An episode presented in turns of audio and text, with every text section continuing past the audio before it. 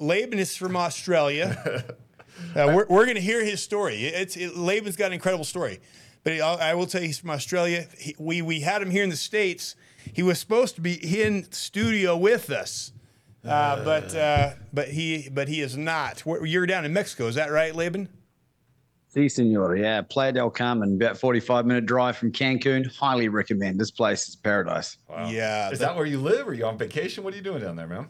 Yeah, that's where, that's where we base ourselves. Uh, it was going to be uh, Alpine, Utah, but um, as the Lord would have it, he's got he's got ideas and plans for us uh, that don't involve Utah just yet. But we'll be back. We'll be back early next year. Good. Wow. We, we want you back. We want to have you in studio. So, Laban's author of a book. Tell us about the book, Laban.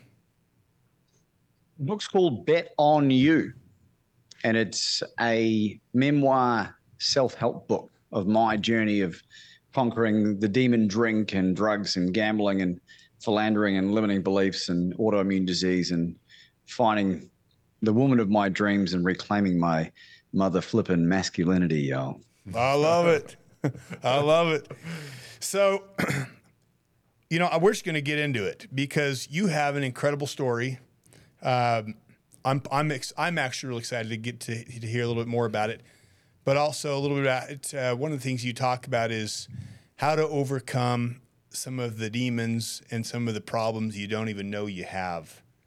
And you know, t- t- when you said that, uh, I think that's exactly. Let me see what it was you said. You said. Um, so I'm, I'm, I'm going to read this to our listeners. So he, uh, so he says a child uh, badly affected by divorce. This is his bio. Um, and dysfunction, which I can relate to. I had a really rough divorce growing up as a child. Laban sought validation and escapism in all the wrong places. But through self discovery, not being afraid to ask for help, and a ton of hard work, he conquered the full gamut of addictions alcohol, sex, gambling, drugs, and negative self talk. By understanding and then reverse engineering the root cause of why he needed to escape, giving up his addiction was almost effortless. These days, he gets his highs from ultra marathon running and searching the planet for the world's best steak. I like it. Today, he defines the world. Uh, he defines the word transformation, reshaping his body by swapping 60 pounds of fat with 30 pounds of muscle. Boom! There you go. Uh, he discovered a simple cure for his incurable autoimmune disease in the process. Now, physically, mentally, spiritually, and emotionally in charge of his own destiny, Laban's journey continues to inspire those ready to change their lives. An exemplar and a revolutionary, he, he revels in, in unabashedly sharing what he's learned. How to conquer the demons you don't know you have. That stuck out to me. And how to be unstoppable in getting to know, in getting to where you want to be. Laban's debut and internationally acclaimed book, Bet on You, is a can't put down must read with its real, raw, hilarious, and inspiring message of hope. Known affectionately as the world's best courage coach, Laban shares his life with his smoking hot wife. I like it. Where's she at, dude? Look, look, is she there? I mean, go I, see I've her? seen. She's upstairs listening live. All right. Cheers to the smoking hot wife. Um, best, let's see. The bravest person he knows and the future mother of their children, Anna. Let's give a shout out to Anna.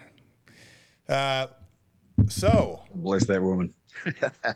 yeah, yeah, we're we're, we're bummed we missed you because we'd like to have been able to do. We're going to do a double date with uh, with you with Alexia. We're kind of looking forward to that. But when Lock you it in back, when we come back. Lock it in. Lock it in. I agree got a with in good your bi- restaurant we can get it in that bio where it says you can't put your book down. I agree with that, man. And normally I don't say that. I love to read books. And normally when somebody says, "Oh, you won't be able to put it down," ah, it's easy to put down. Dude, yours is yours is actually hilarious. I was laughing a majority of the time, and I was like, I, I shouldn't be laughing at this. This is kind of serious stuff here, and I was laughing out loud. Out, I was like, oh, I was telling my wife, I'm like, oh, you got to listen to this. Let's let me read you this part, and it, it's awesome, man. Your book is amazing, and I'm not just saying that because you're here. It was it was really well written. How did you how did you become such a good writer? Was somebody else writing the Well, book, man, or I- did you I- write it, or who did you have? I write? wrote it, yeah, and I graciously receive and accept that beautiful compliment, dude. And I um, and I didn't write that bio about me. Like I, because I I love the book too. I I really loved writing it. The, the how the book came about is a truly miraculous story, right? And I, and I, if you're happy, I'll share because I think it's a great it's a great message for, for people that are thinking about writing a book or putting something down. I started this speaking business by default when COVID hit back in Melbourne, right? Melbourne, Australia. Mhm. And uh, we were in the strongest lockdowns of anywhere in the world at that time. And we had curfews and like three mile radiuses of which we could, you know, we had to stay within and and ma- masks outside as well as inside. And and uh, I had no way of getting my message out because I was just starting. And I'd had a 13 year career as a recruitment consultant and, you know, had a crack at running my own business in 2019, which is a total unmitigated financial disaster. And uh, I created this podcast. I had 10 episodes deep. And I got hold of Les Brown. Uh, you guys know Les Brown, the motivational Yeah, speaker? yeah. I, I saw your YouTube with him. You are uh, you had him on your uh, podcast, and I listened to that. That was, that was Right. awesome. We, for those who don't know, he's like largely regarded as like the greatest motivational speaker of all time, right? And a hero of mine. And I got his phone number and I cold called this mofo. And uh, it was a Saturday morning back in Melbourne. I was butt naked in bed early morning because it was Friday afternoon where he was. And uh, he picks up the phone. He says, "Hi, Les speaking." And I said, uh, "Les Brown." He goes, "Yes, it is." I said, "Les Brown, it's Laban Ditchburn from Melbourne, Australia here." And I'm I've stood bolt upright, you know, so I can project my voice. And there's the construction workers working on the apartment that are just checking out this butt naked lily white butt. My wife's next to me. And I said, Les, it's Laban from Melbourne, Australia here. I said, I'm a huge fan of you and your work. And I'm also the host of an amazing podcast series called Become Your Own Superhero. And I'd be honored if you came on and shared your amazing story with our audience. When are you available? And uh, he said, Well, when are you thinking, boy? And I said, Well, to be honest, Les, whenever you're available probably works with me. And so, I, so we set it up. It was like Tuesday midnight, like four days later. And I'm packing myself. I've got this 10 year old laptop. We're running on, you know, the smell of an oily rag. We, we had no money in 2019. And when COVID hit, I wasn't eligible for any of the payouts. So we were like bare bonesing it. And he comes on. And one of the first conversations we had before we even started recording the episode was I said, uh, Les, what do you think of the name of the podcast? And the way that he answered the, sh- the, that question, if you've ever heard him speak, he just absolutely encapsulated everything I hoped anyone would ever say when they spoke about the, the podcast name like that become your own superhero. And I was so endeared to this amazing man that I just verbally diarrheaed the story of transformation to him, right? You know, the Mhm. drinking and the drugs and the gambling and stuff. And it concluded by saying, that in August of 2020, it would have been four years since I touched a drop. Something I said in that story resonated with Les because he said to me, Congratulations, Laban. I said, Thanks, Les. He goes, Do you have a book? And I went, No, I don't. Now, for context, I never finished high school, never went to college, and I don't have any qualifications in anything. And I sure as hell had never written anything in my life before, right? He said, If you're going to be a speaker, you need a book for credibility. And then he said, Who was the most influential person in your life when you were five years of age? And I had never been asked this question before. It's a great question that you can ask yourself, right? And I thought about it for a minute or two and I was like, my God, despite her many, many flaws, it'd be my mum, my darling mother, who we had this horribly dysfunctional relationship for most of my adult life, right? He he said, What attributes did you get from your mother? And I was like, Oh man, she was like, she was unconditionally loving, she was tenacious, and she was spiritual. And like, he's, he's writing all this stuff down. He looks up at me. He says, Laban, this is a God moment. I'm going to show you how to monetize your passion. And for the next five minutes, gentlemen, he reads back to me the blueprint for this book he wants me to write called Bet on You. And this is the first He time said, you met "Laban, the guy. No, this First brought him, time, but you brought him on your podcast, and that's when he started talking about it. this is even before we started recording the episode. Oh man, Right? Yeah. Now, I recorded all this. So I have this footage, right? A miracle in motion. He says, Laban, you're going to write the book. You're going to turn the book into a keynote. You're going to turn the keynote into a three day retreat. And even if you muck this up, you'll make a couple of hundred grand this year. And I'm going to interview you on my show, my platform of 4 million followers. Wow. And I'm going to write the foreword for your book. Oh man, I, I read that foreword. it's good. and, and this is in mid May 2020, right? And in a moment of complete insanity, I said, Les, if you're going to write the foreword for my book, I'll have it to you by June 30. And in six weeks, I pumped out 30,000 words of the first draft of Bet on You and completely changed my life forever. Wow. Wow. That's incre- That's an incredible story. That's awesome. How did you get his number? I mean, how did that come about? That miracle. So- did you know him before before that? I mean, obviously you probably followed him or you knew of him or So this is kind of where the world's best courage coach stuff came in later. But during my my failed recruitment business attempt, uh, which I called Carnivore Consulting Recruitment with Byte B Y T E because it was IT consulting. Uh, I'd got this this software technology that exists that exists called Lusha L U S H A dot um, I O I think it is, and it's technology that plugs into like LinkedIn and it would reveal email addresses and phone numbers of um, people that have registered it in the past. It's kind of on the spectrum whether it's like legal or not, but it, I like it it. worked. It's my, that's our style. And- That is our- And, and I've spoken to some of the most extraordinary people on the planet as a result. that's, that's and then of course once you get Les on, getting anyone else on is a piece of cake. oh, for sure. Wow. Yeah, he's, That's he's the cool, top bro. dog. You went straight to That's the top awesome. dog. That's I really love that. cool. All Like right. Zig Ziglar, you know, Zig, meet you at the top, yeah. Oh yeah. Oh, So let's. Uh, I want to hear your story. Give give us give us give us the uh, how did how did tell us your story. Let's let's start there. Well, you sort of touched on a little bit with the book, right? I, I found myself at 35. This is in Australia still, and I was single at this point long before I met my wife.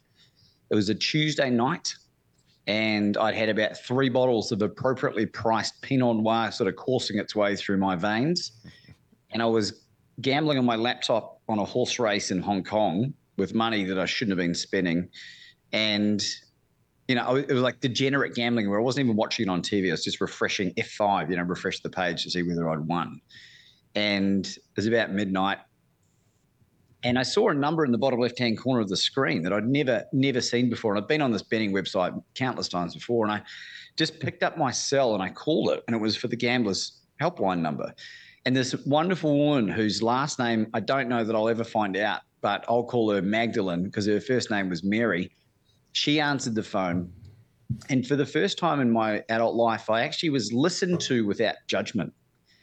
And I would encourage anyone listening to this to find an avenue where you can share your, your truth without judgment. It is one of the greatest liberating feelings on the planet Earth, right? And, and after I expelled all my verbal diarrhea, she listened with the patience of a saint, by the way. And then she started speaking about the incredibly high rates of suicide that problem gamblers experience because of how quickly they lose it compared to drinking and drugs and, and some of the other addictive behaviors. And that scared the pants off me. And she put me in touch with a gambler's psychologist through the Salvation Army, which was funded by taxes from gambling losses. So for the first time in my gambling career, I actually got up. And that really started this healing journey. And uh, by the end of 2015, I had uh, I gave up gambling, and then I gave up alcohol on the 26th of August 2016. And as I started to to feel better physically and start looking after myself, my my mental health improved. I improved my diet. I fixed this, you know, incurable autoimmune disease, which was gastrointestinal reflux disorder, which I'd been on really strong pills for 17 years and started to put on muscle mass and started to lose weight and started to develop the self confidence and started to understand that what I went through as a child was not my my fault, but it was my responsibility.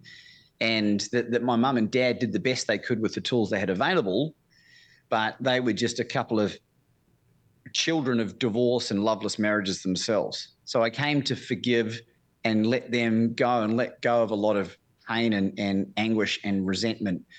And as I did that, I started to learn more about myself and learn about what I wanted, and and the drive came, and and then it sort of flowed forth from there. And I just celebrated in August uh, of this year six years without a drop of booze, and uh, longer for the other stuff. Wow, that's awesome. Wow. I, I loved I loved when you talked about your parents in your book because I, I so many people throw their parents under their bus for their childhood, right? And I loved that you didn't. You were like, my parents did the best that they could with what they had, with what they knew how to do, you know? And even though, you know, your parents got divorced and they went through that whole drama, you you were never the victim to it, right? You were never at least now you're not the victim to what your parents put you through as a child. Did you, Laban, before this experience, um, did you see your parents? Did you see yourself as a, as a victim of, of your childhood? Did that change when you had this paradigm shift? My whole life, yeah. Uh, I wasn't quite as bad as some other family members in terms of you know wallowing in, in self pity and victimhood. Not that I should compare myself to anyone apart from the person I was the day before, right? But uh, I kind of it was kind of like a destiny. I was like I had a I had a fear of marriage, which is gamophobia, in case you're wondering, right? G A M M G A W M A phobia, I think, and. Uh, I just had failed relationship after another one. Like, and and it's because I didn't have any role models of how to execute functional relationships properly. And and so as part of that healing journey, I had to de-learn and then relearn how to be a man, how to step into my masculinity, how to how to ask for help, and to ask for help so that I can remain strong and not so that I appeared weak and need to keep asking for help until I get it, which is a Les Brown quote, right? And and that was real. I was like, oh man, no one is coming to save me, right? And you hear this stuff a lot, but it's true. It's because it works. And when I discovered that no one was coming on the rescue boat, I was like, all right, Ditchburn, you got to pull your finger out of your date and get stuck into this now because like your time's ticking. And then um, really 2018 was a watershed year of my life I uh, I used a carnivore diet to really ramp up my healing, and the mental health mental health improvements that I experienced eating that way were. I fundamentally believe, believe a huge catalyst for my success and recovery. And there's a lot of science that makes sense why that's the case. But then I started doing these ultra marathons out of the blue and started putting myself in these unbelievable physical you know, situations. And I, and I went from running, you read in the book, right, from three miles in May 2018 to running 60 miles 16 weeks later. On a carnivore like, diet. It's unheard of. On a carnivore diet? Yeah. Yeah, yeah. No carbs? In well, in July last year, I ran a 30 miler on zero sugar. Wow.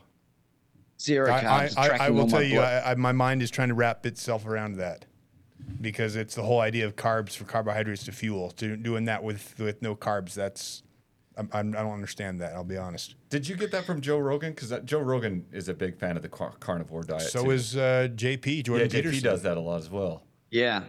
So um, I think Andrew Tate is also a carnivore, yeah, incidentally. yeah, but yeah, um, is. All the best people are, right? But it's actually Joe Rogan's podcast. The first person he interviewed, Chris, Dr. Chris Kresser, who's a functional medicine guy, who I think might have been on Robert Scott Bell show at one point.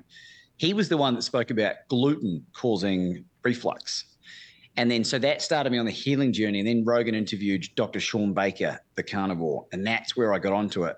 But it took about maybe eight months from when I watched that interview for to, for it to sink in. Because I remember watching that interview, going, "All meat? That is insanity! Like that's going to kill me."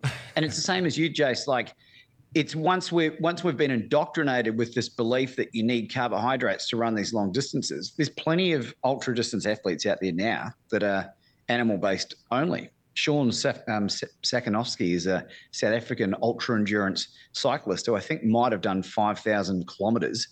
It's like 3,000 miles on zero sugar, zero carbs. Crazy. Mind blowing, right? That, that is... but, but, the, but the significance of it is not the physical side of things. It was the, my body was healing, and I was healing physically, spiritually, and emotionally. And and what I find so interesting, and I talk about this to friends of mine a lot, is my political views, which were left-leaning libertarianism to conservative over the course of a couple of years like Laban six years ago would absolutely have put pronouns in his bio. Oh, makes me geez. sick. Wow. We, we couldn't have been talking then, bro. and you and you say that's all the carnivore. Uh, so when you talk about no, that No, can't be the carnivore but, diet. no, but what it is got is rid of the liberal, lost- sick thinking. Well, well, it's because you lost weight, I imagine. The carnivore diet uh, makes you lose weight and put on muscle, right? So it, put, basically puts you in a, a calorie deficit. And I think anytime you're in a calorie deficit, I think you're you're spiritually stronger and obviously you- you're thinking straight and you're not liberal, right? I mean, what, what, what, what do you, go what do you, te- go on, go on, yeah. let me let me go a little bit technical. The science behind it is is that I healed my gut, right? Autoimmune stems from intestinal permeability, leaky gut. You can talk to Robert Scott Bell about this in more detail. He'd be able to go real deep. I believe that I healed that. The, the gut is where 90% of the dopamine, serotonin, oxytocin is generated, right? All the feel good stuff. I'm not saying that goes into the brain, but it's generated there.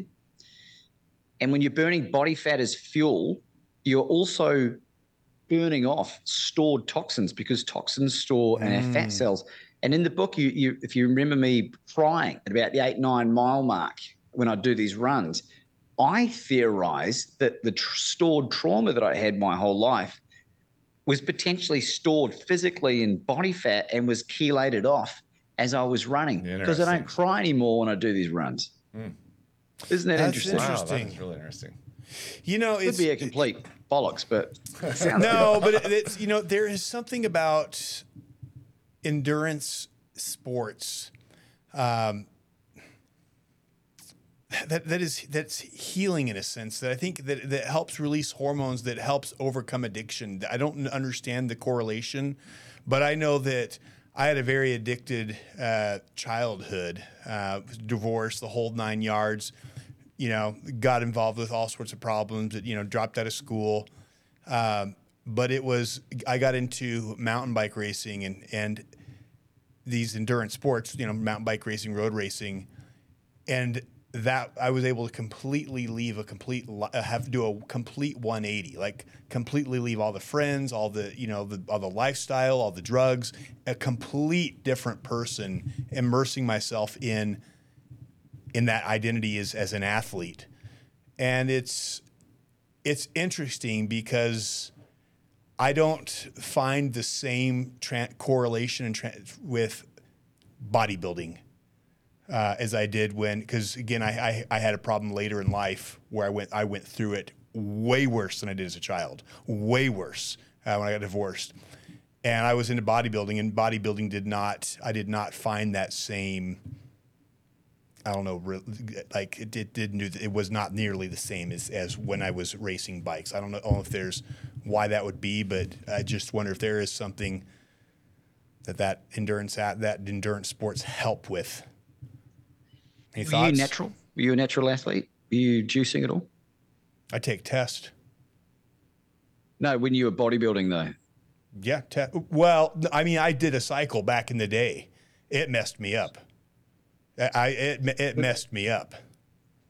I Yeah, mean, it was I it, wonder- it jacked me up. It, it was it jacked me up bad enough. And I never did it again. I'll tell you that. I mean, I've I've used I, I, I use test. I'll take test, but but adding stuff to it, no. Yeah, I mean, there's zero judgment, by the way. I'm just curious to know. A lot of um, testosterone, particularly if you're injecting, can cause a lot of uh, intestinal permeability, leaky gut stuff, and and the shit hits a fan when you when you uh, mucking around with gut, and th- the reason you know.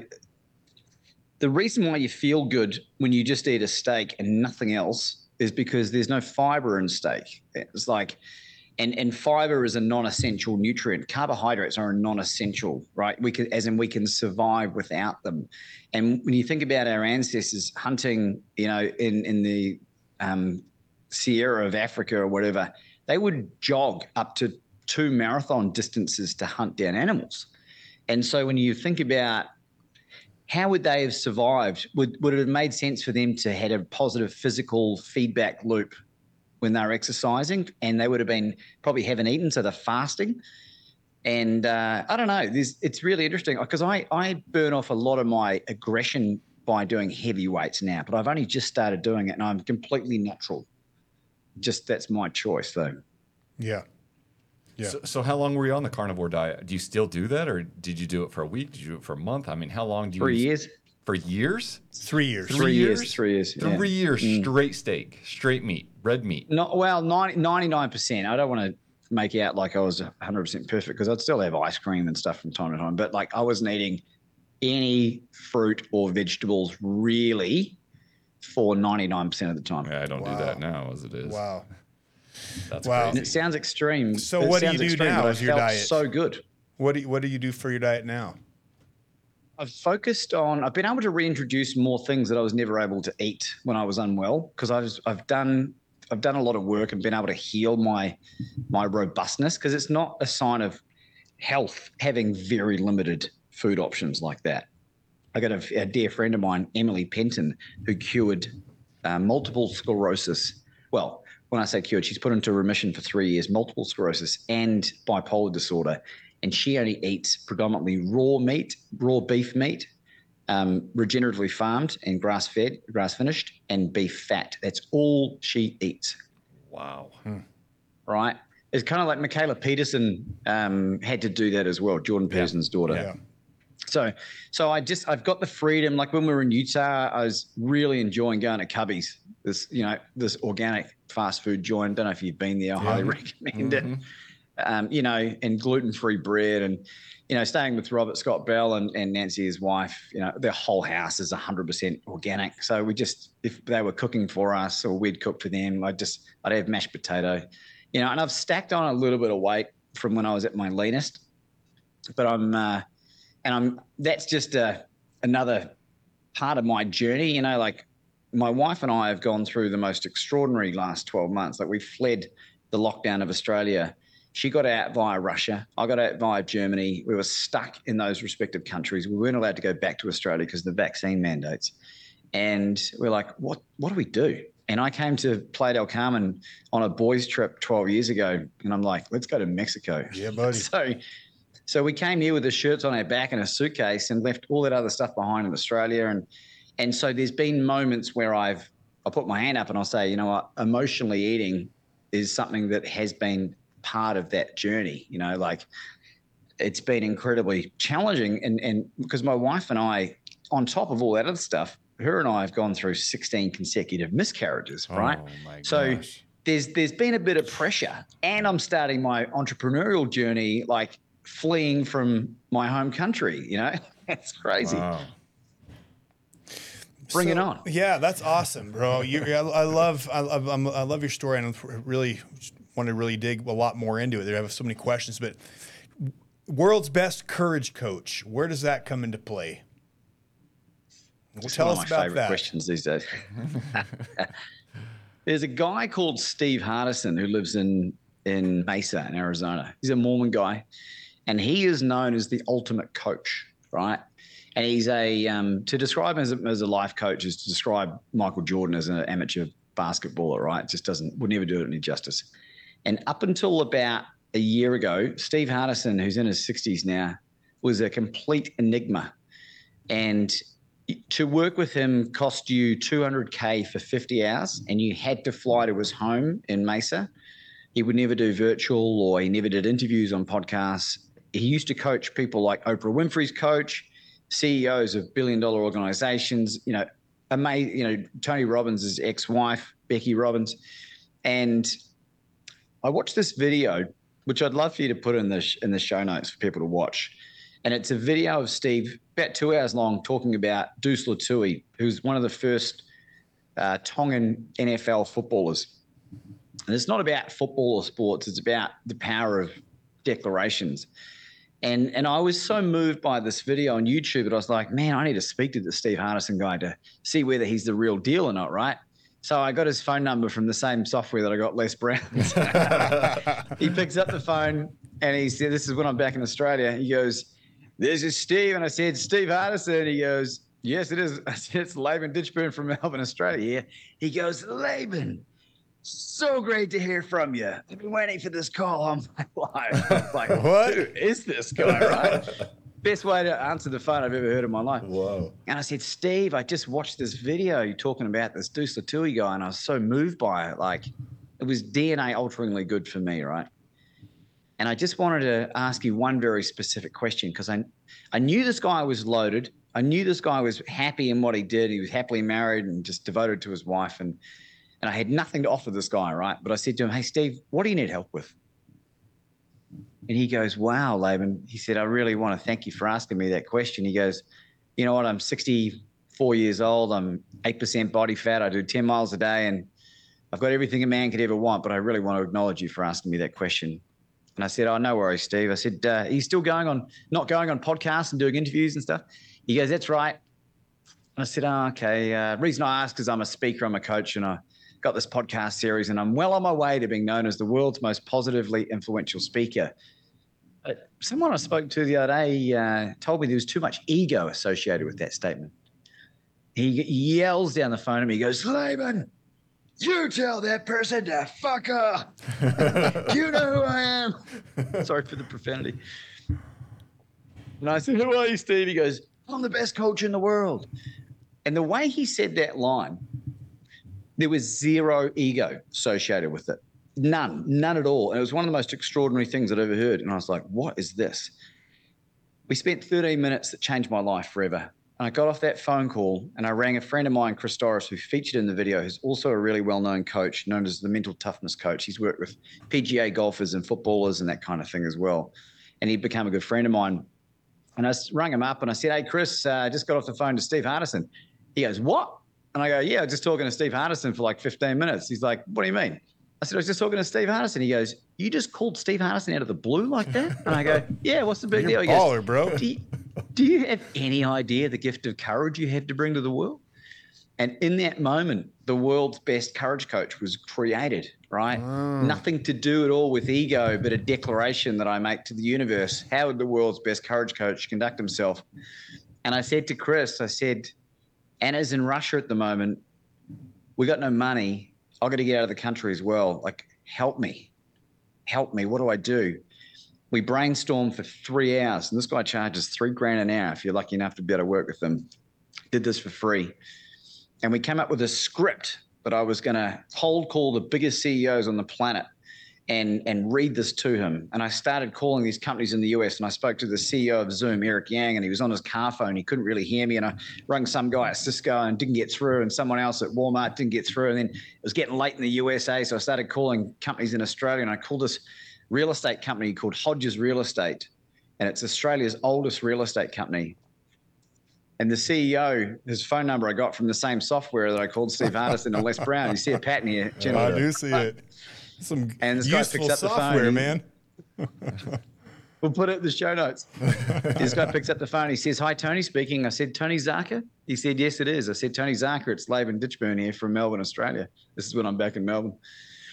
He goes, Oh, hi, hi, Laban. Do we know each other? I said, Tony, uh, we've never spoken. Today's your lucky day. He goes, laughs. Why is it my lucky day, Laban? I said, Because, Tony, I'm the world's best courage coach, and I teach your people how to take bold, massive, strategically courageous action to facilitate their own miraculous outcomes. Boom. We had 13 minutes on that phone call that resulted in me being invited back the following Wednesday to pitch for training and coaching for this organization. We were still in lockdown, so it was all virtual. We jump on this Zoom the next Wednesday. And I asked this guy, Tony, one question, because Steve Hardison says the power is in the listener. And I just listened after asking him a question what he wanted to do with the business. He wanted to go from good to great. And over 45 minutes of him talking nonstop, he told me everything that I needed to know in order to serve this, this organization and serve this man the best way I could.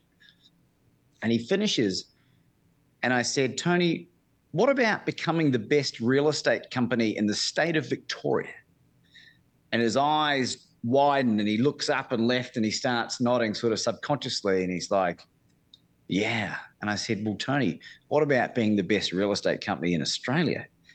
And now he's getting really into it, right? And I said, Tony, you do realize that in order for you to have the best real estate company in Australia, you need to be the best real estate CEO in Australia. And 30 seconds later, Tony Zark is standing tall at his home, yelling at the top of his lungs, I'm the best real estate CEO in the world. I love it.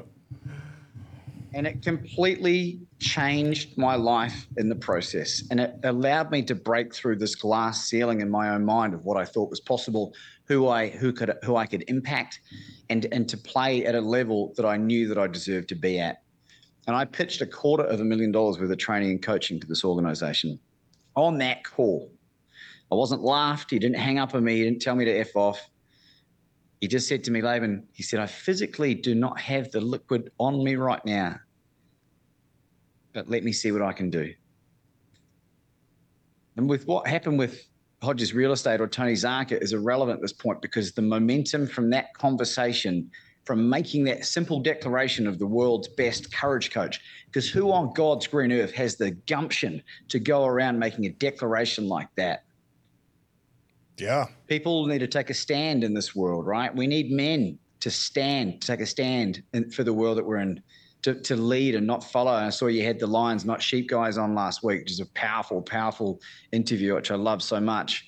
We need more of us to step into our greatness, to our genius, to our sweet spot, our God given gift of being bold, brave, and courageous.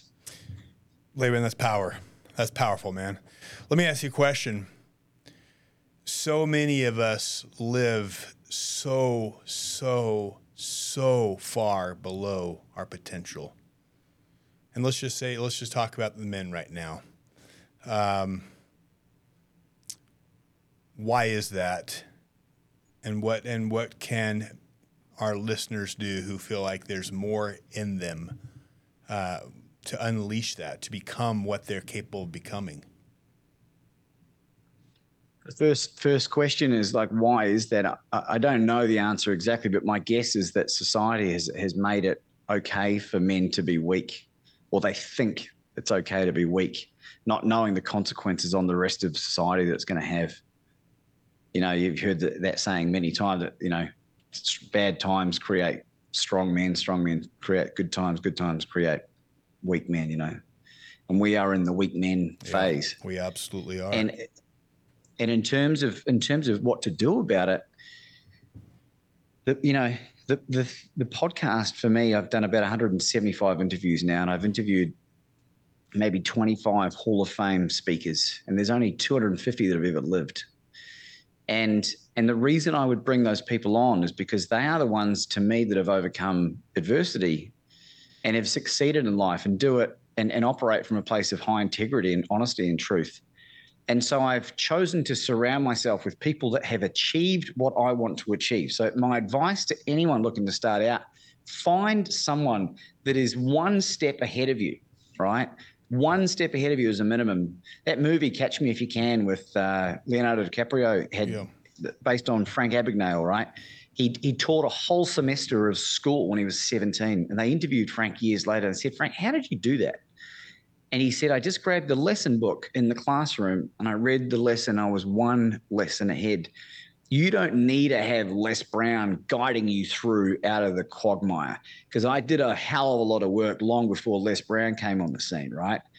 And I read books about, I read The Game to start off with, you know, and got some ideas from that. And I fundamentally disagree with most of the negging and all the other crap in there as well, but there's some great points.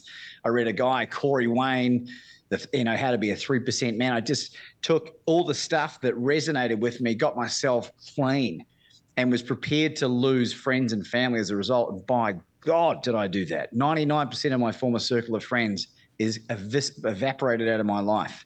But what that does is it creates amazing space to hang around people like you two guys.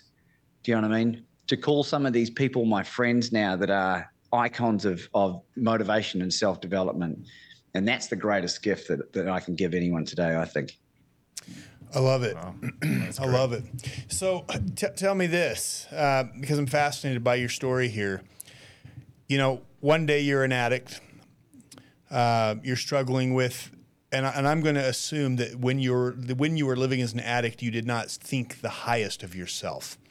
Uh, addicts tend to t- tend to be frustrated with who they are because uh, they live in conflict with themselves constantly. Um, they're constantly at war with themselves and constantly lying to themselves. So, so it's hard to be really truly happy as an addict and and to think highly of yourself. So I see a transition of someone who did not think highly of themselves, did not see their potential, or maybe did not believe it at the time, to someone who transformed to believe that they're the that they're worthy of anything, capable of anything, including becoming the world's best courage coach. Uh, what you know to our listeners out there that are that are struggling with with again with with with in that rut of their lives where they're frustrated with what they're doing, where they are, and running around in circles, uh, that maybe struggle to believe that they have that divinity within them because we all do. We all have divinity within us. We're all capable of. I think I, I believe hell is when we pass through the other side and realize what we were truly capable of and what we left on the table, how small we played. So h- how do you make that transition from from being the guy that's that's struggling, you know, at war with himself, doesn't like himself, to becoming to, to flipping to the dime dropping and and and and and and winning the battle within and becoming seeing who you're truly capable of? had a, uh, the honor, a, a, real thrill for me to interview Jack Canfield about a year ago, or maybe a year and a half ago now. And one of the things that really stuck out in that conversation was about the significance of negative self talk. And ever since that interview, I've become ruthless. You will never hear me use negative self talk. Well, to say never is pretty broad. Uh, let's say it's very unlikely and even though I mentioned that my business was a disaster, like I use that for effect only. He, he had, talks about putting a swear jar in your home, but instead of swearing, negative self talk, for every negative self talk statement, it's $5. And, and when I started to pay attention about how I spoke about myself, because you've got to remember, I was a validation seeker and I used to use a lot of self deprecating humor to get people to like me. And and as soon as I cut that out, I was like, my God, listen to how other people talk about themselves. And I was surrounded by people that were exactly the same. I was like, I got to get the hell out of this. So when you get rid of it yourself, you, you become hyper conscious of how other people talk. And if you find that everyone else is talking poorly about themselves, find a new circle of people. And it might be a little bit lonely to begin with, but it's the best thing you'll ever do for yourself. So that's the, the that's a great place to start because you can control it. Quit talking about yourself. You'd never talk to your friend about the way that you talk about yourself. I'd tell you to get stuff. Don't talk to me like that. Why would you do it to yourself? We know the power of words.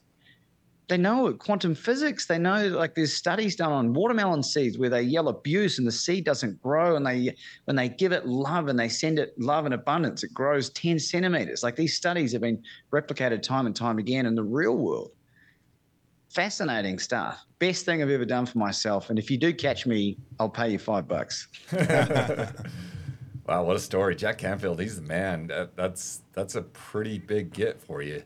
I, how did you get hit? How did you get him on your podcast? Is that another number got, in your book? Um, that's not another. no, no. He, he was introduced to me by um, someone that I met after I interviewed uh, Bob Burg from who co-authored the Go Giver book which is a, mm-hmm. yeah, a wonderful, wonderful book. book that yeah, yeah nice short that. read. Mm-hmm. He, he, I shared that interview. Someone saw me on LinkedIn. This guy Joe Perone, who will forever be an amazing dear friend of mine, and uh, he reached out and said, "What do you need help with?" And then proceeded to connect me with all these amazing people, and Jack Canfield was one of them.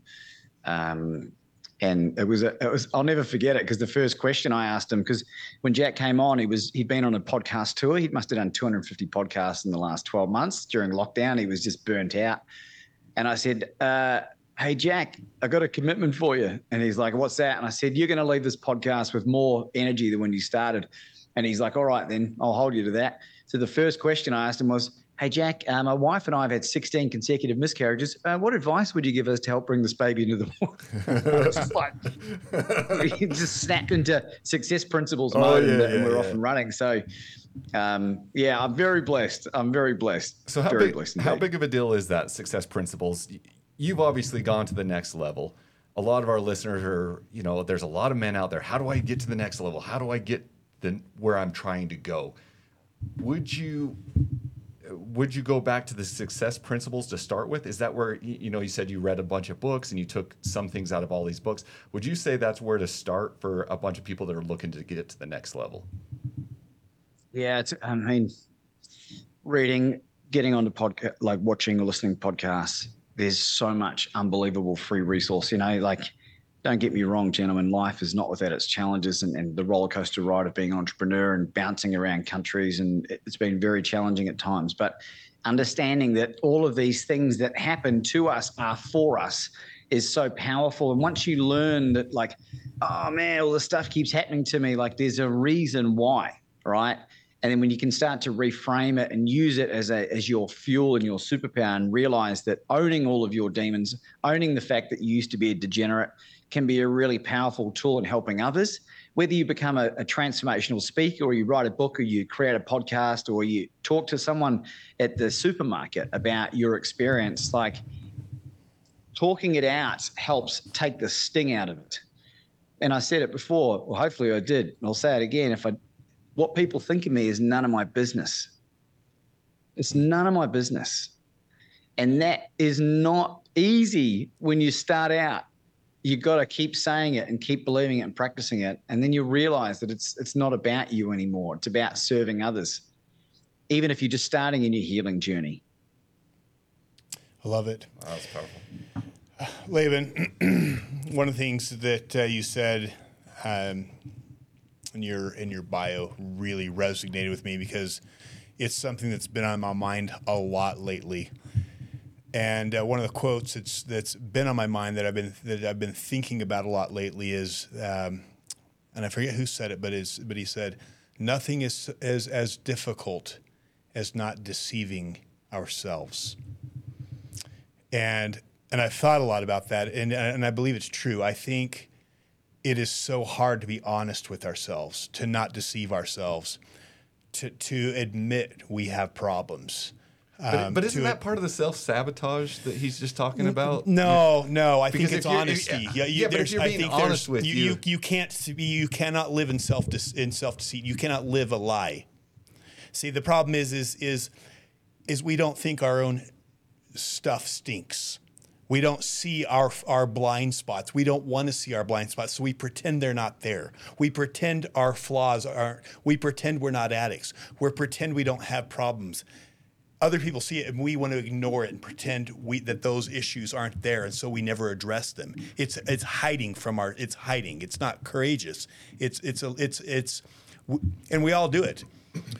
It's it is one of the most difficult things is to truly because we have two two voices within us right? Mm-hmm. We have the higher voice that that higher self this you know your intelligence your your your con- that conscience that is ever calling you to your greatness Sure, yeah. and then you have that other that other voice that's always telling you to take shortcuts. It's The telling demons. you that, Yeah. yeah, it's, it's it's telling you to take it's telling you well, you can do this. And and and for him coming out of addiction oh you can have this drink. And it's not really so bad to do that to drink. And in moderation I mean no you are you I know you felt it and you've battled these demons. Is, is you know what? It, just one drink's not a problem. Like you know even these people I respect they drink. We we we we we sit there and we debate we lie we negotiate we are constantly at Yeah, but war at the same time, we're still we're still down on ourselves. We're still hard on ourselves because our life is still miserable. But there's, but I you- think I think there's a right way. To, but the fact of the matter is, you first have to acknowledge that there is a battle constantly going in between between our highest self, which is which is the voice which he's listened to, that's helped him be. He's followed that voice to his to his greatness, and then there's that other side of us that's constantly pushing back, telling us why we don't need to do that, telling us why we can live a more relaxed life. just trying to justify justification. And and and we and i believe and that's why that quote is so strong because not deceiving ourselves is one of the hardest things we do is it is so difficult not to just when when the voice says you know better to, to we we want to pretend that voice is ah nah that's that's not important. That's not essential. I can I'm I'm okay the way things are. Self deception I think I think it is one of the greatest challenges because if we didn't self deceive ourselves and we were truly honest to that voice all of us would be living lives of insane, insane greatness. We're the ones that hold ourselves back. That's that's that to me, and that so when you said, so when you're when you're in your bio, you said that you help people discover the demons they don't know they have. Most people don't know they have the demons. You talk to addicts, they're they're they will not admit they're they're addicts. They don't know they're addicts. They can't they cannot wrap their mind around the fact they have a problem. They lie to themselves.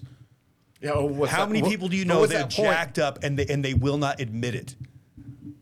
Yeah, but what, what's the point that they finally admit it? What was the point that finally admitted that, hey, I've got a problem with uh, gambling? I mean, what's that point that you finally say enough's enough? I, or, or, were you just listening to something inside that says I need to call this phone number? What is that, Laban? No, What do you think about that? well, there's there's probably two parts I reckon, but I was in a I was in a in so much spiritual and emotional pain that, and you hear addicts talk about this a lot, like a rock, like a legitimate rock bottom in whatever facet you want to call it. That the pain of the future was less than what I was in.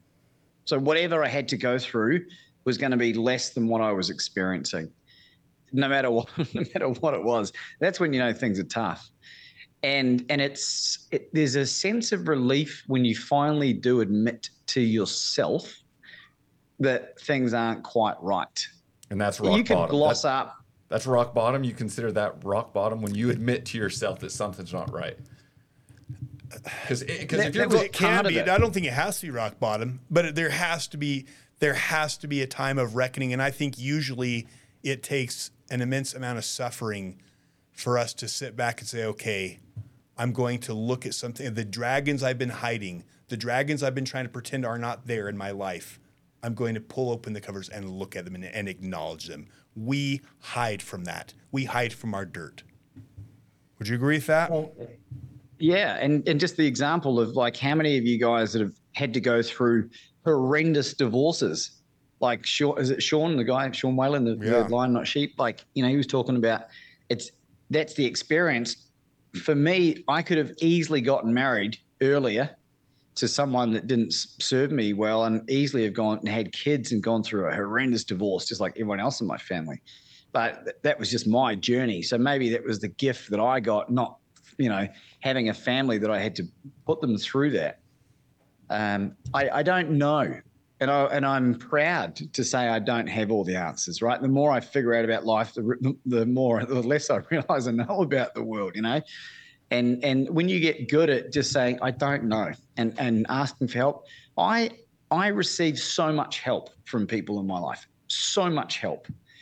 But it, by doing so, it allows me to give way more than I'd ever be able to do if I wasn't asking for help. And that's the simplicity and the beauty of it. Like you, you're help, you're you're allowing other people to be served by your own humility and just saying, I do need help. Because when you become and you start to become this kind of person, and I'm still a long way done. You know, I've got plenty to do you can then help other people. You know, if, if one person read that book that goes, right, that's it, I'm done, I'm gonna go and kick ass, like it's it's worth it a thousand times over. And that's the significance. You've, you've got this role to play, and, and all the dra- all the drama and the stuff you've gone through, and all the shit, the abuse, and everything else is all there as part of your apprenticeship to become the person that you need to be. That's what I think. I, like that you said that because Charles Barkley mentions that we should all have coaches in our life. Eh, Do you still have coaches in your life that you go to? I mean, he's a big proponent of you know self help coach, uh, diet coach, any kind of coaches. That's what makes you better, right? So, so even if you think you're on your game, are you really on your game? You know, oh, I don't have any problems. I don't have any addictions. I don't have any real vices in my life, right? But I still am not at the level that that we're talking about that we know that is within us, right? So to get to that next level, our coaches, would you say coaches are the number one way to get there? I could not recommend a coach more highly enough, not just because I am a coach. I'm very blessed to have access to some of the best coaches on the planet. And it's just because of the, the, the, um, the, uh, the area that I roll in. You know, I'm, I'm a co host of another podcast called the Ultimate Coach Podcast, which is kind of created from this whole Steve Hardison thing. And uh, I'm, I don't know where I'd be. You know, I, I really don't know where I'd be. Uh, You know, they talk, um, Napoleon Hill, Think and Grow Rich author, talks about the power of the mastermind as well. And, you know, I created this world's best mastermind in February this year, right? And we've got 20 people who are some of the most extraordinary people on the planet. And Les Brown is in the mastermind, right? Jeez. We've got four Hall of Fame speakers, four New York Times best-selling authors, you know, some of the best speakers on the planet and, and coaches and podcasters. And and the leveling up that takes place from me by being in those environments, you, like I don't, I can't quantify any of this stuff. These are the people that I choose to spend the majority of my time with, and that allows you to just to ascend at a rate far faster than you ever could by yourself. And they talk about what you could achieve in one year of a mastermind is equivalent to what you might learn in a lifetime of doing it by yourself. So I could not recommend you know, I wrote about having Dolly, my my life coach, in 2017 after I had that bro- that breakup with. Um, I called her Tulip in the book, but her real name's Daisy, right? Very clever. I don't think she thinks so. Um, and uh, and she just spoke to me about the simplicity of setting goals. And and she was based in Mauritius, and we were doing this virtually before virtual was even cool, right?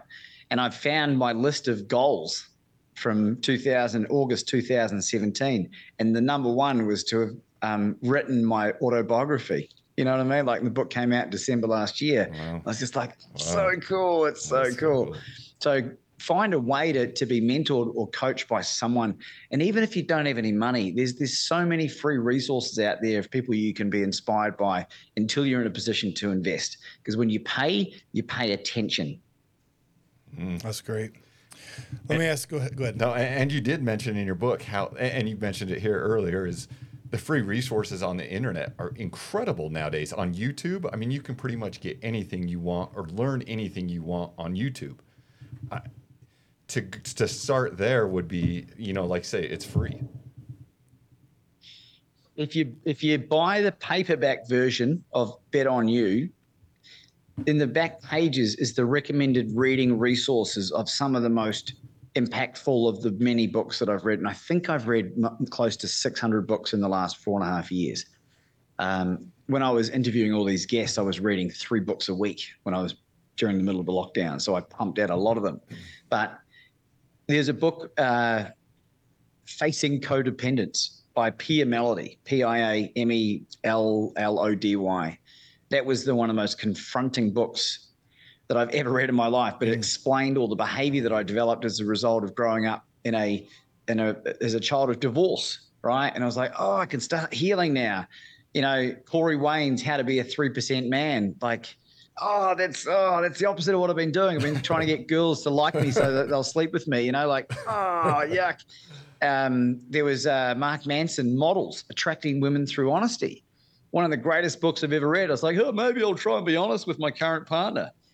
And I said to Anna when we when we met, we've been together just over four years now. I said, Anna, I've lived a life, and you can ask me anything you want as long as you're happy to hear the answer.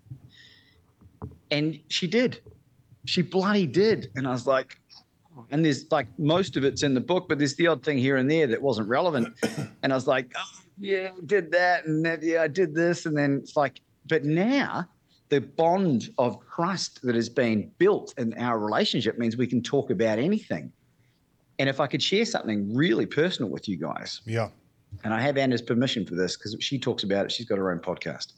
A year into our relationship, because of that bonded trust that we created early on, she revealed to me that from the age of 15 until she was 21, growing up in Russia, she was systematically sexually abused by a stepfather, resulting in two pregnancies and two forced illegal abortions, one of which damaged the uterine wall, which is the direct cause of the 16 consecutive miscarriages that wow. I mentioned earlier. Wow. Right. And the reason Anna was in Russia last year, Jens, was because she did all the healing and all the growth and was able to come clean and tell her mother. And the mother and the stepfather had split up many years before and her mother went full mama bear crazy, got the police involved, and she she had to go to Russia to testify. She was subpoenaed to testify against this piece of dirt. I would love to hear. I would love to hear her story. Does she talk about her story and what she went through and how she coped with it as a child and and how she overcame all the ways she coped, learned to cope with it? Oh, dude, I might be the world's best courage coach, but she's the most courageous person I know. She's got a podcast that she hosts now. It's called World's Best Trauma Recovery Podcast. That's awesome. I love it. Oh, that is like awesome. you, you, she'd she'd love to talk to you guys about this. She absolutely crushes it. And when you look at her, she does not look like someone who has gone through that. She's forgiven the perpetrator. She's forgiven her mother. She's forgiven her biological Wow. father for abandoning her. Who does that? No, yeah, so whenever I've that. got like, oh, that guy cut it in front of me, she, it's just like, you got nothing to worry about, Ditchburn. Did she um, did she have uh, a drug problem, an alcohol problem coming out of that type of? Uh, no, she never got caught up in drugs No. and alcohol, trying to escape that type of stuff. No, not at all. She went the the perfectionism route. She, uh, well, probably best to to get it from her, but like she was then attracted. She because she was married um, before her and I got together, and was in a an abusive relationship, right? Because you, as you can imagine, all she's ever known, she never had a father who was a functional dude, and she was just attracting these these guys Of course. and uh, and so she's gone through her own her own amazing journey. But um, oh man, she she'd love to talk yeah, to you I'm guys about this fascinated. stuff. I'm She's fascinated amazing. by her already. Um, what advice do you have? Um, you know, you brought up the quote about uh, you know good times create weak men, and I think there has never been a period of time in the history of this world where we have lived with such good times and where the average man truly lives like a king. Like the average man today lives better than most emperors could have ever imagined. So we are living, you know, if you look at the cycle of, of nations, of, of the rises and falls, and we are at the height of the greatest uh, cycle of, of, of luxury, of, of, of uh, ease that, that humanity has ever known. And it is producing corollary the weakest men uh, that this world has ever known, which will create the hardest times this world has ever known. That is, and the times that are coming, a lot of people believe are prophetic. They're they're biblical. What's what's at our doorstep, and you can see, you know, between what's going on with Russia and China, and then our economy and the and the and the you know famines that are approaching, and the and, I mean, the, the things things are approaching. Right there, there is a storm that is coming. Things are set in motion that cannot be undone um, this cycle will happen. Nations fall, and there's certain patterns they go through before they fall. We are the patterns are there. Um, the season is changing. What advice do you have for men in a time like this? It's a question I ask myself quite a lot in, of, of recent days. And, and, my and- only and I want to back up one second to men who are husbands, who are fathers. What advice do you have for, for these men? I'll revert back to more wise advice that I've Yeah. received from some of the most successful people on the planet, right? And I'm not I'm talking about success in in relationships and and families and and all the good stuff and health and well-being, not just money, but money is important. Is focus on what you can control as best you can. It's and I've done this, and I'm sure you you two lads have as well, gone down the Telegram rabbit hole and found yourself after a couple of weeks sort of flooring out, going, the the end is nigh. What am I going to do? Like, and and uh, and and I found that that was not serving me or my family well. And so, like, what what can I what can I control? Okay, like this, this, this, and this, and and be aware of it. Like, don't bury your head in the sand, but like follow the lead of other people that you would look up to that that are successful, that are handling this. How what's what's going to solve that? Can I make fu money in the time between now and when the whole thing collapses, right? Or can I make enough money to create freedom? That's one of the things about Andrew Tate. Like so many people dislike the guy. I don't know why, but he's just like created fu money. He's got permanent residency to about 20 countries across the planet and a private jet that he can jump on and disappear off to whenever the poop hits the fan, you know? Like that's the kind of life I want. And, and I think, you know, that might be out of reach for some people mentally, but but you don't understand how powerful your ability to create miracles is. Like Anna and I, we had to apply to the Australian government to get out of the country. And the Australian government rejected Anna's first application, knowing all the information. It wasn't deemed suitable because of COVID. Now you can imagine how angry I was. I wanted to kill some mother flipper, right? We got back on the horse and wrote another thing, another application. That one got approved. My two, my first two got rejected. And the only reason I got out of the country was my publisher was kind enough to write a letter to the government demanding I be made available for a book fair in Frankfurt. so, uh, but those were the things that I could control. Couldn't control all the other stuff. And the more I focused on what I could control, the more in control I felt. I love it. I love it. What a stud.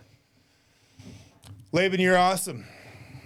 I, I look forward. You forward. guys are awesome. to, wow, I look forward to uh, having you and Anna back here here in Utah, having you both on the show in person, taking you guys out for some steak. You guys are obviously the experts at steak, so uh, uh, Well, uh, I got to ask one question Yeah. before we leave. Is your name from the Book of Mormon?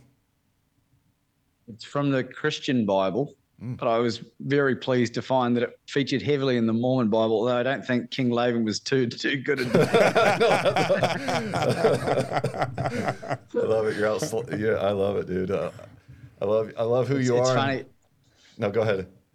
No, I was going to say it's funny, you know, when you give up drinking and gambling and philandering and stuff, you fit in really well with the Mormon community. Like, I think that's why we like Utah so much. yeah. So uh, I got a lot of respect for my Mormon brothers and sisters. They're great people, and uh, yeah, Utah's a good place, great place. Well, it has been an absolute uh, treat to have you on, and Sure I. I, I feel like I've Dang. still got uh, a ton of questions, and I'd still have to dig into your uh, your transformation and really understand uh, that because I know we probably just barely touched the surface on on that, and that was probably such a uh, there's probably many many lessons that you could share with us and with our listeners from from that because it's it's something few people go through. Few people have the transformation. Few most people live their lives and, and never never awaken to what's within them. And uh, so it's always it's, it's incredible to speak with someone like you who's done that and inspiring other people to do that as well. Because you want to make this world a better place. You're 100 percent right. You get you get a small number of people to wake up and become the type of men that they God created them to be and those few people can turn the world around. I mean, it's it's it's Amen. it's powerful the the the power that lies within us if we'll just step into it. Amen, amen, brother. And, and, and I'd encourage anyone that's listening to this that we all have Michael Jordan level genius at something, right? And when you f- find out what, what it is, and, and a lot of people die and they never know what it was that they were supposed to do. But let me give you a clue, right? It's probably right in front of your face. And it's something that, that involves service, something that involves helping others, guaranteed. The true, true service. And Zig Ziglar says you can get whatever you want in life as long as you help enough other people get what they want. I love it. Zig. I love it. I don't know how my accent was. That with was good, buddy. That was good. I liked it. All right, Laban, you're Thanks, a, you're a rock star. Can't Uh, wait for the next time. we, we will That's have. Uh, please tell Anna we would love to have her on as well. We'll bring Alexia on, and uh, we'd love to share her story with. Uh, with, with our audience too, how how she's overcome and, and learned to be such an incredible person after having gone through so much trauma. So Hey, Laban, where do you buy? Uh, where do you? Where can people contact you to get some coaching and get your book? Best best place is through the website, jenslabanditchburn.com. Uh, the, the book's available on Amazon. I recorded it in my voice when I was in Berlin, when I was in Germany at uh, a little studio there. So if you like the uh, the Australian accent, I'm actually born in New Zealand. Quick distinction, but I'm half Australian, so I don't want to don't want to lie to people. Um, but the website, and uh, if you are moved by anything that was shared today, you know, if you haven't subscribed and rated this podcast, get on there and do it today. Share this with someone you really care about. Because what these two gentlemen are doing on this particular American masculinity is needed more than the oxygen that we breathe. So get stuck in and support these people that are creating massive waves in the world. God bless Laban, you. you're God bless you. All right, folks. Thank you for joining us today. Thank you, Laban. It is an amazing time to be alive.